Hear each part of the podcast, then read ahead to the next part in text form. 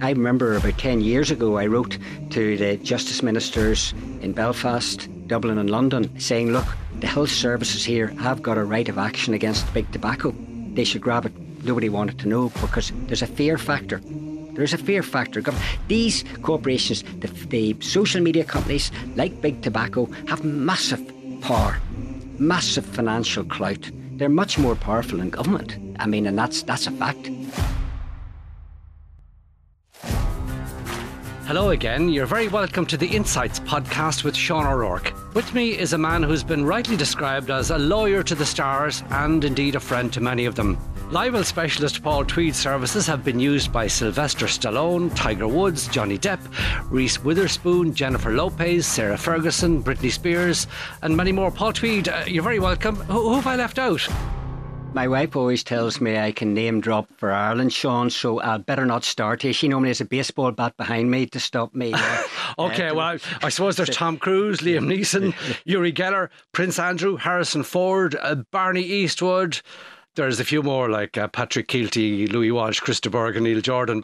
And then you've had political clients from various quarters Gerry Adams, Arlene Foster, Paddy McKillen, uh, business people like him, Sean Dunne, Michael O'Leary of Ryanair.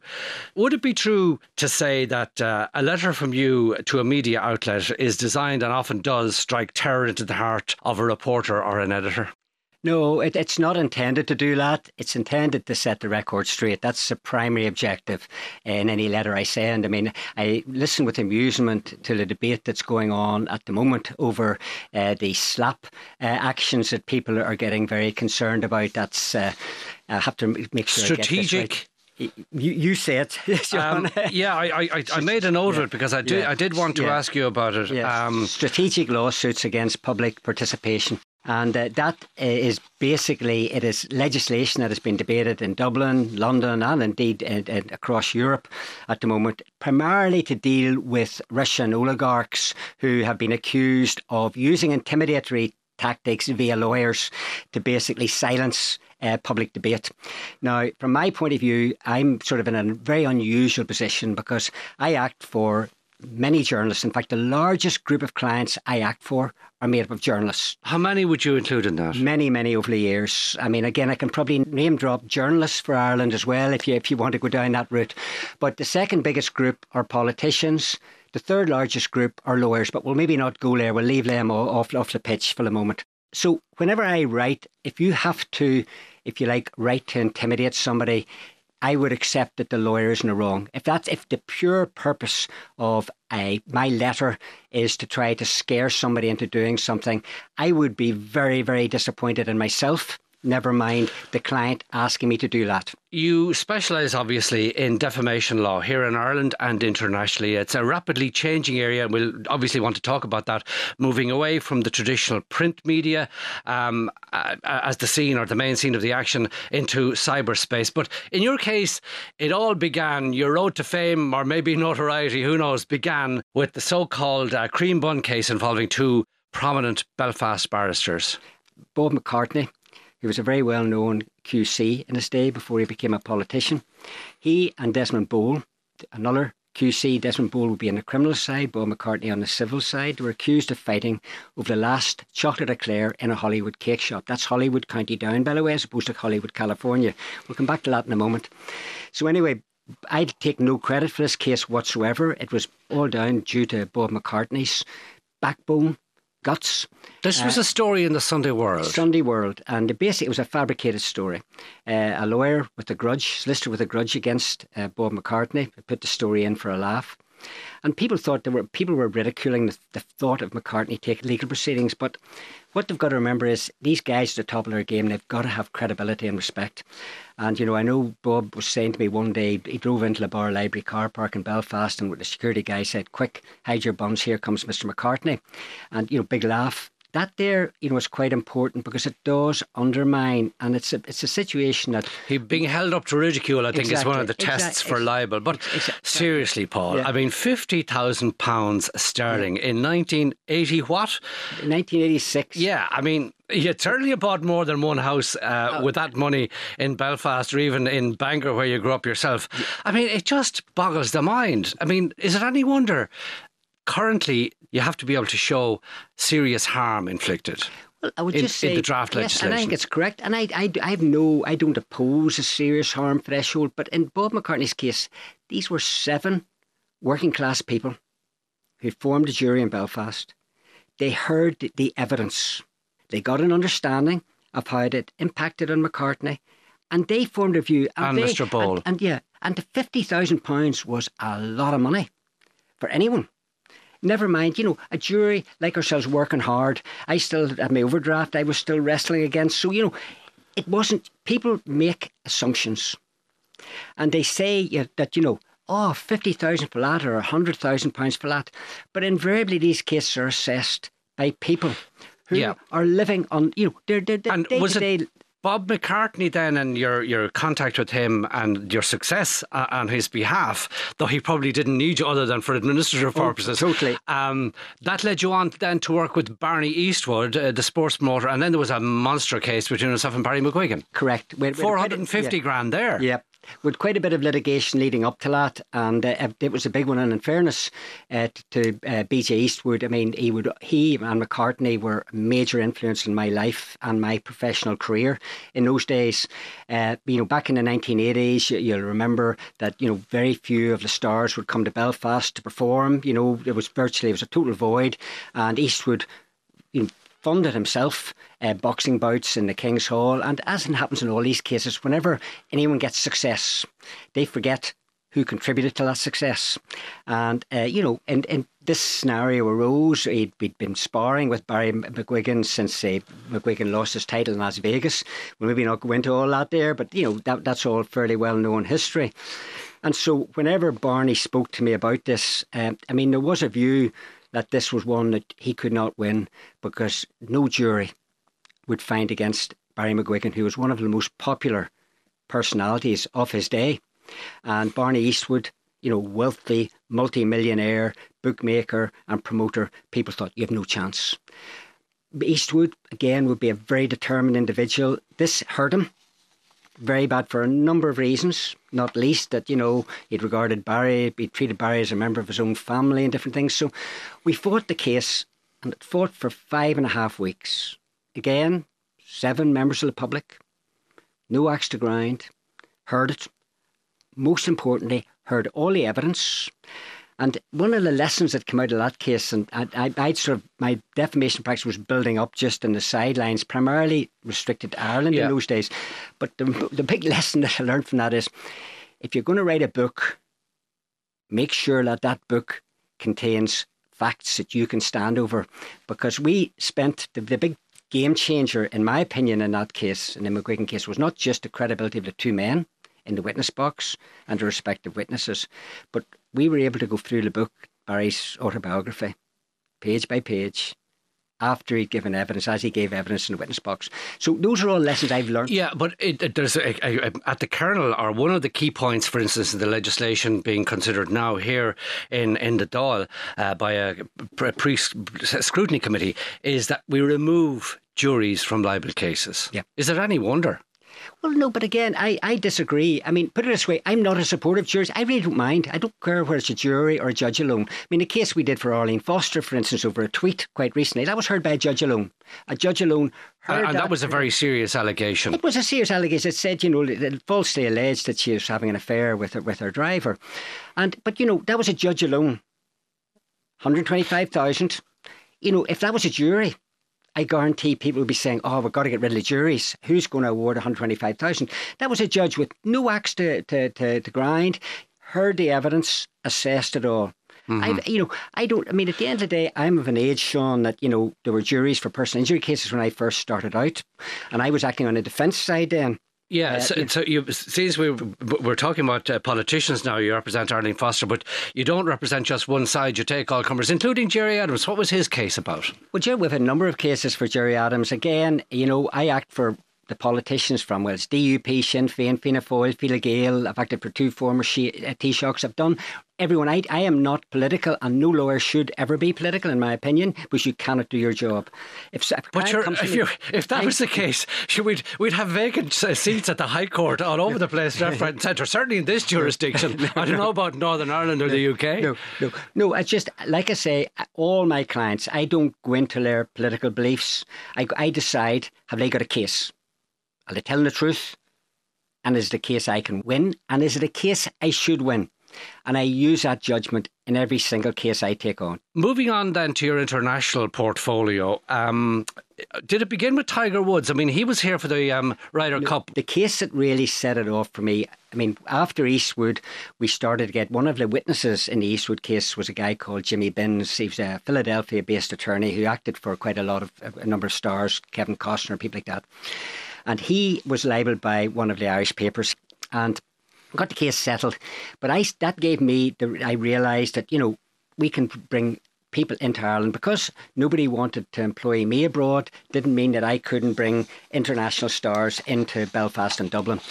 And so it, we started to develop with Liam Neeson in the late nineties, and then at various mainly Irish based Hollywood personalities in the early 2000s. But the big eye opener for me came in 2006 where we were instructed on behalf of Britney Spears. And at that stage, you know, she was married to Kevin Federline.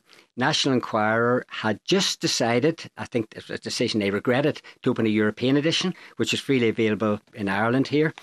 And they falsely alleged that at that stage her marriage had broken up and various other allegations. And we got an apology from them. We got the case settled very, very quickly it got an apology from them for was it the first time in their long history? First time in seventy year their seventy year history. According to their, their editor at the time, he, he told me that was the first time they'd apologised.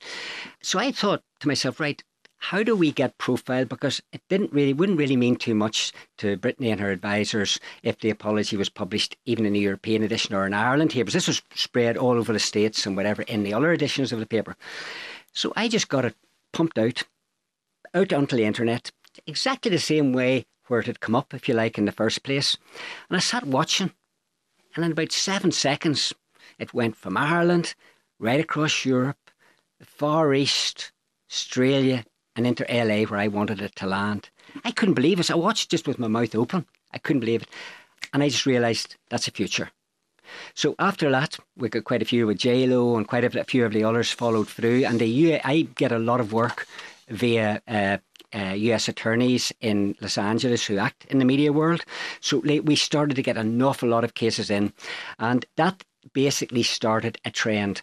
Now, the Hollywood actors are the cases that you know whenever I'm interviewed people want to find out about but they are really they're the cases that give you the profile if you like but that in turn led me on to realize at that stage social media was starting to take off and you could see the world was changing dramatically. Mm-hmm. And I thought, right, cottage industry here is about to be presented to me.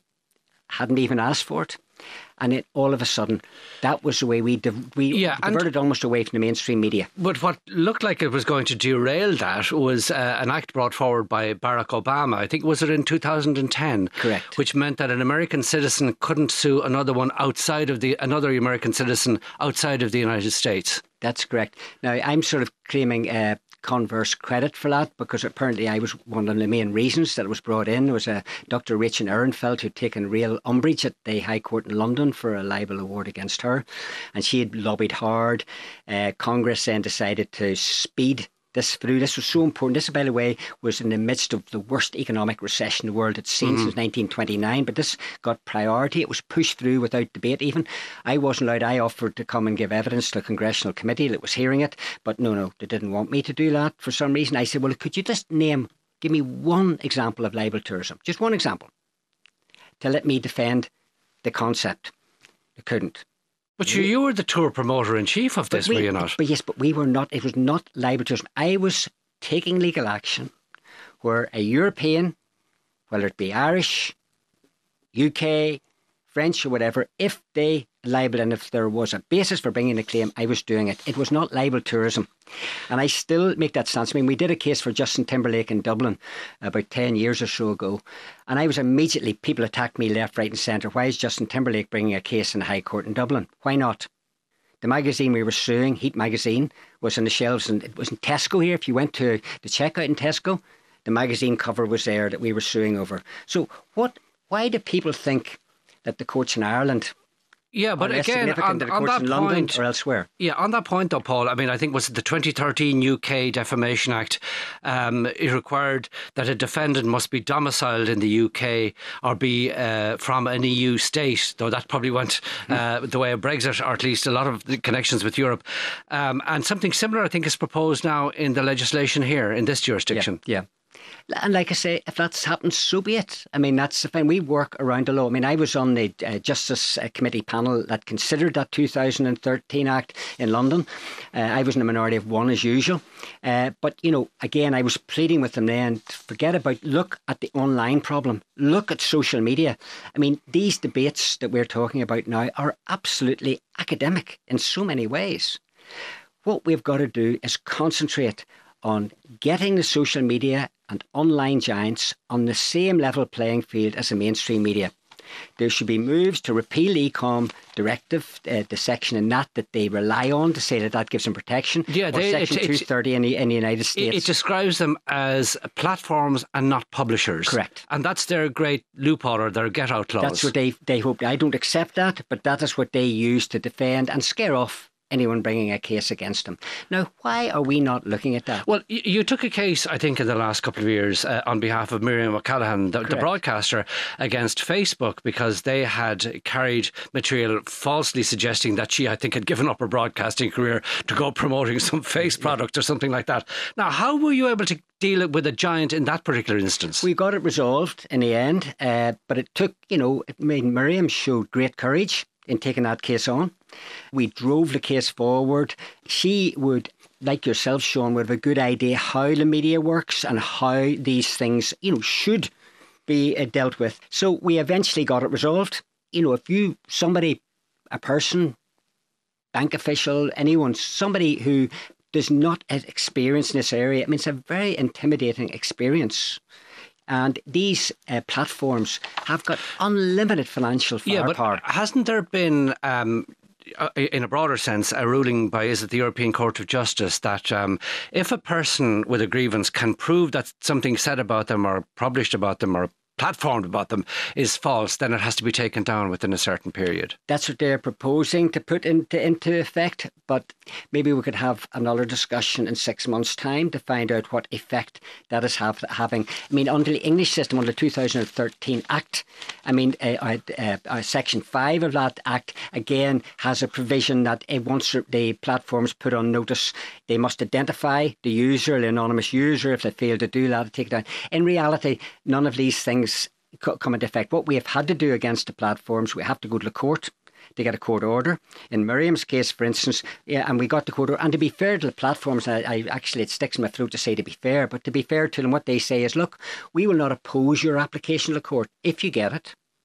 We will comply, and they always do. They comply with whatever court order is put out there. But the big problem is, if you uh, want to get what apply for what's known as a Norwich Pharmacal order, you have to pay for both sets of costs. Doesn't matter what the outcome is, you have to pay for both sets of costs. Which could run to what? 20,000, 30,000 euro. You know, it just depends on, on right. At the end of the day, it's back to your the point that you just raised earlier, Sean. Publisher or platform. Anyone can set up a platform and say, look, I'm not responsible for this. I'm not responsible for somebody calling you an axe murderer. Sure, I'm just a platform. Yet, if that platform wasn't there, that allegation against you would have no more. Uh, as you say, no... it could be around the world in seven seconds. And again, coming back to, to the legislation being examined here, uh, Twitter have made a submission to that committee in, in the Dáil suggesting that the new defamation laws would have, to use that um, phrase, a chilling effect on uh, free speech.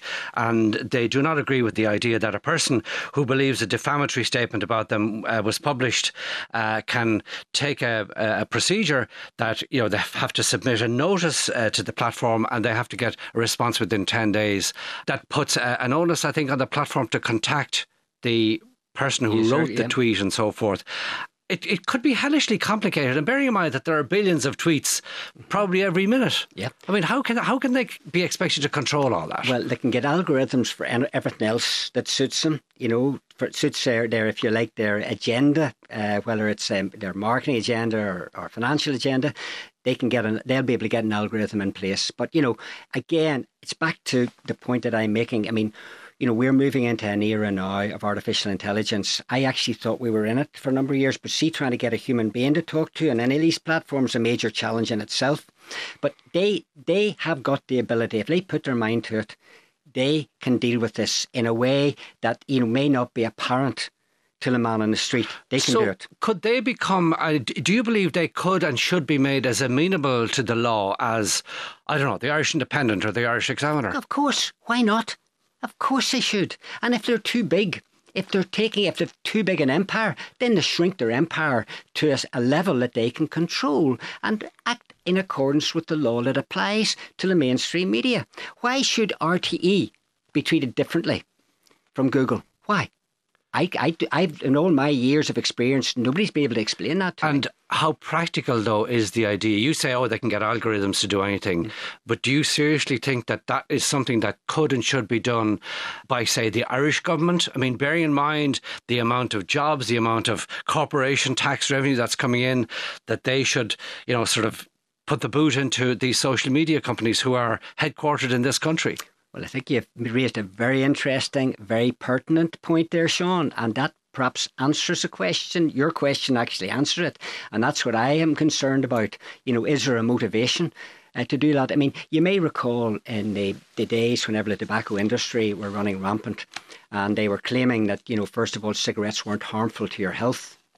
Nobody wanted to touch them even today, I mean, I, I remember about 10 years ago, I wrote to the justice ministers in Belfast, Dublin, and London saying, look, the health services here have got a right of action against big tobacco. They should grab it. Nobody wanted to know because there's a fear factor. There's a fear factor. These corporations, the, the social media companies like Big Tobacco, have massive power, massive financial clout. They're much more powerful than government. I mean, and that's that's a fact. And, and they're so, mobile as well, of course. Totally mobile. And you know, and at the end of the day, we've got to make a decision. I mean, we're not. It's not a question of scaring them off. They do a lot of good as well. I mean, a social media company, particularly in places like Africa or wherever, mm. they do a lot of good. This is not. It's not just a bogeyman situation. So it is just making them accountable, the same as everyone else. Would you Why be? Would you be in favour, for instance, then of that provision, even though Twitter describes it as being ha- having this chilling effect on free speech that if you submit a notice to the platform, they have 10 days to respond by getting hold uh, or tracking down the, the person who wrote the uh, offending uh, article or tweet. And then if no response, if they don't get a response within five days, it's automatically taken down or disabled at the very least. But what I would also expect is that they don't allow a user to take advantage of their platform or whatever they want to call it without knowing who it is in the first place. And I don't care what that means, you know, seeing a driving license or some form of ID or whatever. That is the answer to all this. That people, in other words, be required to identify themselves when they're setting up the account. Exactly. But I mean, has that like you know has that horse not bolted long ago because there are literally millions billions perhaps but, of accounts that, yes but it's um, a bit like mobile phones yeah. arguably you should be able to or you should be required to identify who you are along the means suggested yeah. id passport whatever before you're allowed to buy one I agree, but the point is this highlights the fact of accountability and responsibility. They've created this situation and now they want to walk away from it. And now they're using expressions that the mainstream media used a decade ago, you know, this chilling effect. I mean, you know, I'm the one who feels chilled. At the moment, the chilling effect is on me because I feel fairly powerless whenever clients come to me. People have been threatening suicide and many of my clients have gone on record and said that, that they were suicidal because of the allegations that have been made against him. What about them? Who's more important? The government treasury or the individual whose whose life is but is again part of the provision here is a requirement on lawyers like yourself, I suppose, to draw the attention of complainants to uh, mediation, uh, whether it's through the press council or whatever. I mean, wouldn't that be, and isn't that um, a more satisfactory way of setting the record straight and putting wrong to right? So if, if Facebook, Google, and Twitter signed up to the press council regulations, that would be make my day. That's what should be done. I'm a great fan of the press ombudsman. Uh, you know, over the years, uh, you know, they, they've shown courage to take on the media. That would be absolutely great. But this is another example of these the platforms regard themselves as completely different. You know, we can publish with impunity, but you can't come near us. And you see, if he's tried to come near us or threatened to come near us, then we'll move away. In Canada at the moment, you've seen Facebook have withdrawn their news to try and put pressure on the Canadian government. The same thing they did in Australia. The Australian government should because they're being required to make a contribution to the to, providers yeah, of the yeah, news. Yeah, exactly. To, to avoid the, the, those providers being put out of business.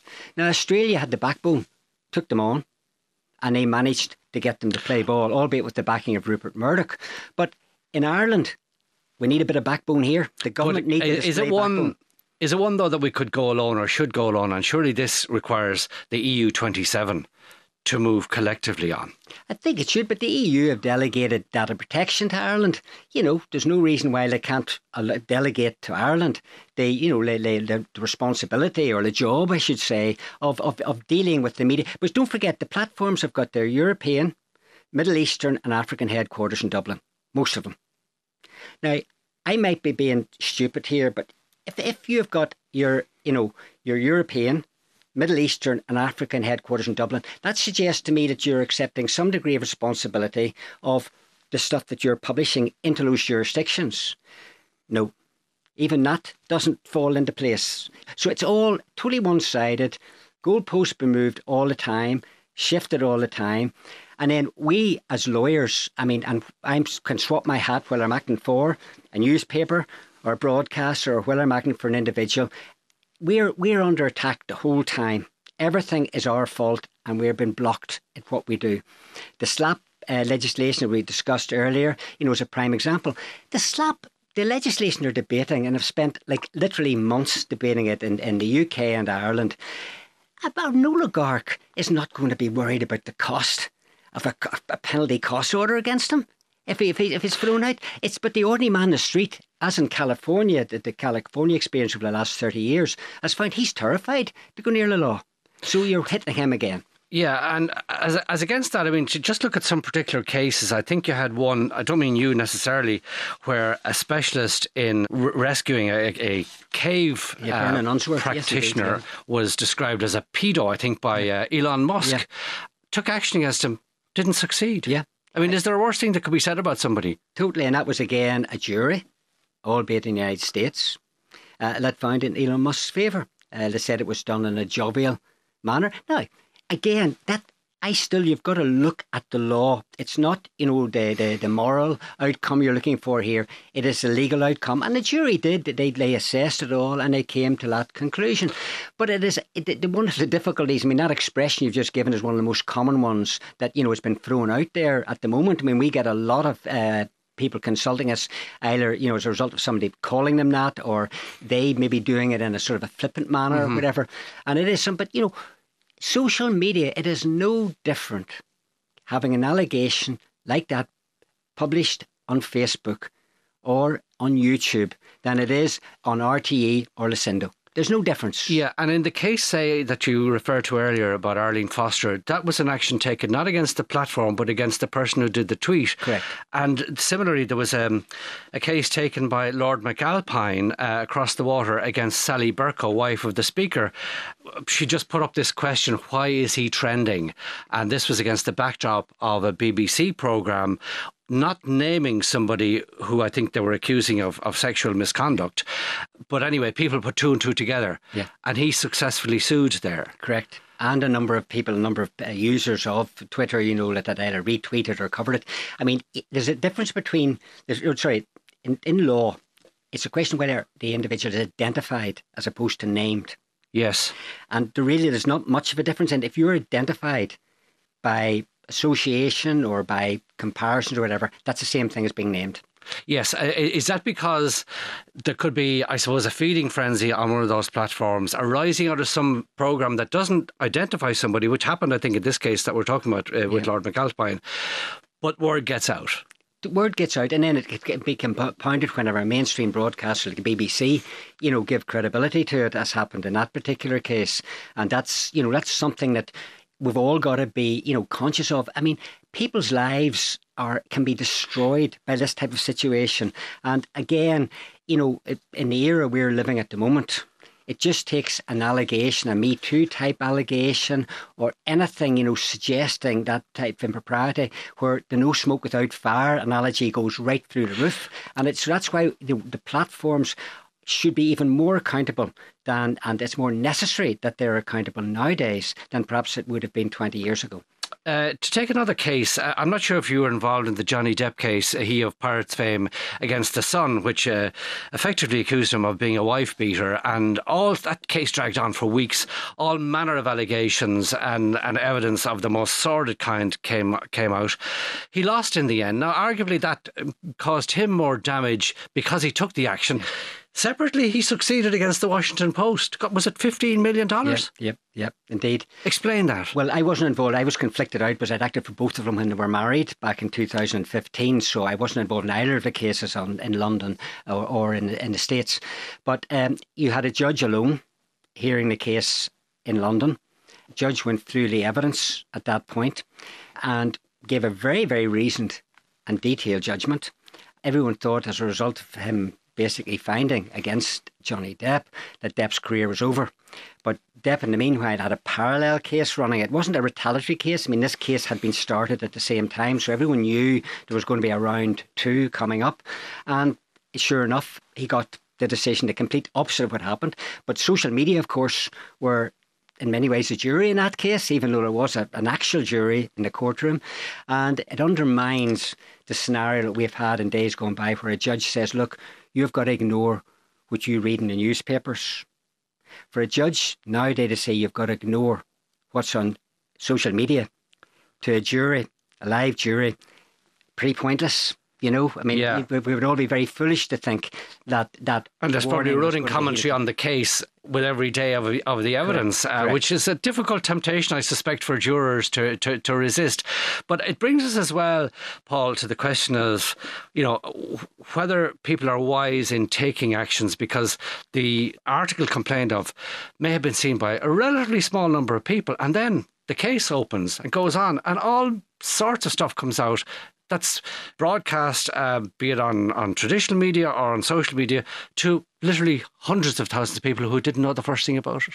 Well, I say obviously Arlene Foster faced that uh, problem with the, the potential Barbra Streisand effect. It's it's one a client's got to make that decision, you know, and it is a big one, and it's one we have to discuss with the client every week. Mm. Uh, there's always at least a, one case like that. Uh, and again, particularly in the Twitter sphere, you know, you can have somebody with maybe only 30 followers, but they make a very serious allegation. And there's a risk of being retweeted or in the era of AI, being brought in, you know, as part of the, uh, the, the, the overall summary of a client. So that decision has to be taken by the client. And it is a big, big decision in all of these cases. You just cannot be certain. As well as working in the area of defamation, you also work in reputation protection now. I think that would have been the heading under which you perhaps uh, thought it was uh, useful to advise Prince Andrew not to do that now notorious interview with Emily Maitlis on the BBC was there not a point that he actually had in facing into that to set the record straight? The fact that, you know, if he continued with silence, well, as you say yourself, no smoke without fire. Yeah. Well, put it this way I would have advised any client the same, I would have given the same advice that I gave to Prince Andrew. You do not go into uh, uh, an interview like that without being prepared. If you are, if, if, if I have a plaintiff who's decided to issue legal proceedings, whether it's London, Dublin, or wherever, the client will have the benefit of putting his case in writing beforehand in what's known as court pleadings.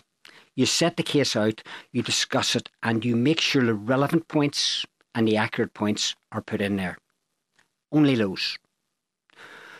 At that stage, you're not the, the issue of empathy and how you, if you like, deliver your presentation. I mean, you are an expert in your field. You would know how to deliver your points before the media and before the general public.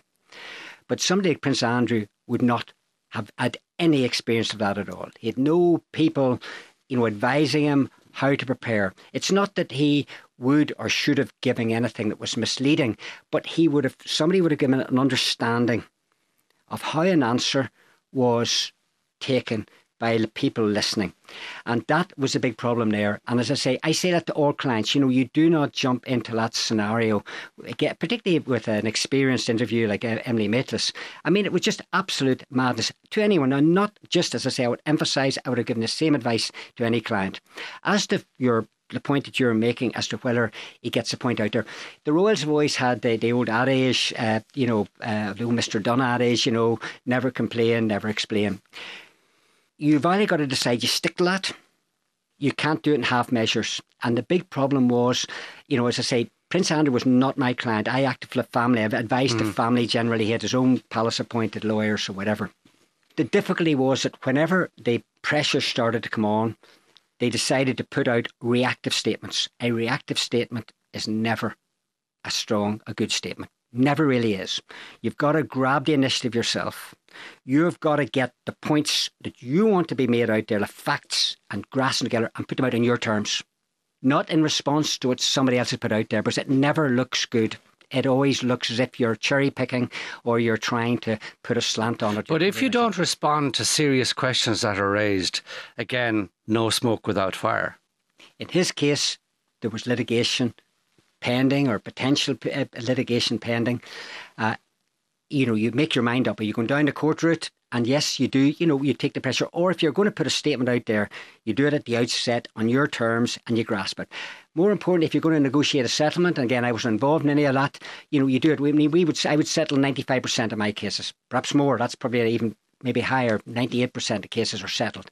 And we discuss, we negotiate and you try to make sure this is always I've never had a scenario in 40 years where I can't get a wording that could be read either out before the court or to the media that doesn't satisfy the requirements of both sides. Sometimes it has to be more slanted depending on the facts than other than to towards one side or the other.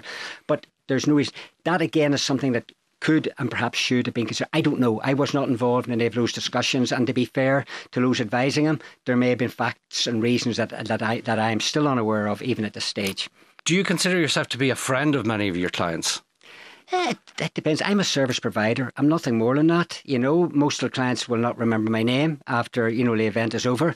Um, I do. There's some clients are exceptions to that rule, and you know, uh, we've got there's certainly some very well known ones have been very good. You know, to me and my family, whatever. But, I, I'm a I'm a service provider, and mm-hmm. I must never forget that. You know, you can't. I remember once um, it was actually a Sunday Times journalist uh, was doing a, a piece with me, and she said, you know, she was talking about a friend of hers, another journalist journalist was very upset. Was a very famous person.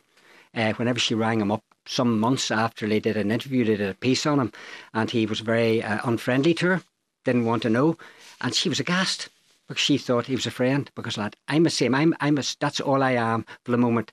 And I come in and you know whether you call me a gun or whatever. A gun. I was about to use the, word, the phrase. You know, yeah. And at the end of the day, that's what I do. You know, I, I do it, but I do it on the basis of the merits of a case, and I go in to win. I like to hunt and I think winning. Have you lost many cases? I can't remember if I have. Oh, you're like Jack Nicklaus. He could never remember a bad putt. Yeah, yeah, probably like that as well. Um, yeah, I suppose as part of the psychology as well. Again, with the defamation bill that's going through here, there is, I suppose, some comfort being provided for broadcasters. A broadcaster will not be liable for statements made during live broadcast by a person over whom they have no control, provided reasonable precautions were taken in advance to avoid it happening. What would you think of that? I think I have no problem with that at all. Uh, but I think you should add the caveat that you know, it, it would be expected that they would at least distance themselves or qualify you know, their their stance in any you know overtly defamatory statement was made. But I think you know a broadcaster trying to deal with a live broadcast impossible situation, and there should be absolute protection. I mean, I am absolutely a firm believer that investigative journalism should be protected at all costs. Um, what, I, what I'm not in favour of is you know information that's put out there, uh, facts and allegations are put out there that have got no basis in truth whatsoever. And I think that there has to be accountability for that. So, where do you strike the balance between uh, a requirement for the person publishing to be able to prove something is true? Uh, as against the person, the complainant uh, or the plaintiff uh, having to show that damage, serious harm resulted from whatever was said or written? Depends whether I'm acting for a publisher or whether I'm acting for a plaintiff, and I'll give you a different answer in each occasion. Well, okay, if you're acting for a plaintiff. For a plaintiff, I think, I suppose, I'd, it's much more comfortable with the way things stand. It's easier for a plaintiff at the moment. But, you know, in the United States, I mean, I've been involved in many, many cases over the years. In the US, albeit I don't practice there, but, you know, I've been over uh, sitting in cases. And, you know, at the end of the day, it all comes down to one thing getting the truth out there getting the facts out there. Now, if the onus is on the publisher to prove the truth or the onus is on the plaintiff to prove the truth, it should be capable of being proven. Now, you were saying, and you were assisting uh, earlier in this conversation, Paul, that um, algorithms should be found and can be found to enable the social media companies, the, the, the, big players, to provide the kind of protections and accept responsibility of the kind you're required. But are we not heading for a total Wild West with artificial intelligence? Absolutely, we're in it. We're not even heading for it. We're in it. I mean, if you put in your name into you know one of the, the uh, chatbots, the AI chatbots, see what comes up.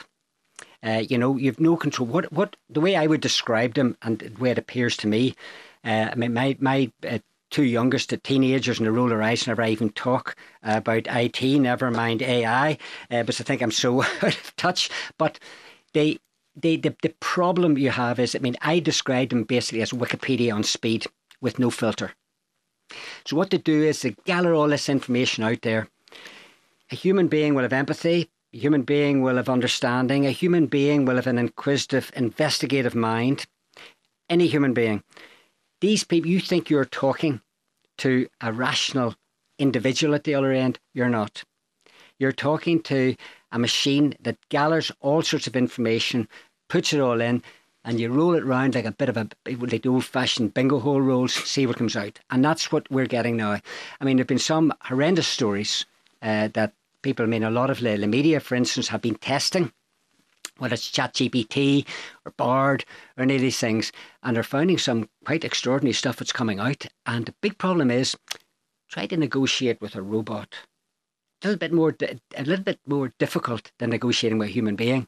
And certainly my colleagues on the, the, the broadcasting side of things have been absolutely flabbergasted by the time it's taken to get the robot to change its in inverted commas mind. This is a future for us here now. We've got I've been trying to get people to understand that let's not let the AI chatbots get the same hold that the social media platforms have had. I mean, they got a free run for five or ten years. If we allow it to happen this time round, it is definitely going to be too late. And the consequences, in my opinion, could be absolutely devastating. And again, I say the same qualification. That's not to take away with the potential good that AI might do, but that's separate. That's completely separate. The traditional media do fantastic good, whether it's investigative journalism, whether it's highlighting social problems, cancers, or whatever they do out there, that doesn't mean that they should be, you know, immune from if they put out false or fabricated uh, information that they shouldn't have to pay a price for, because that's what gives them credibility. These chatbots have no credibility. They've got to earn it. And I don't think there's any prospect with the law as it currently stands that they are going to be incentivised to do that. Paul Tweed, it's been a fascinating time listening to you. Thank you so much indeed for joining us. Thanks, Sean. To hear more in this series, go to rte.ie forward slash podcasts or wherever you get your podcasts.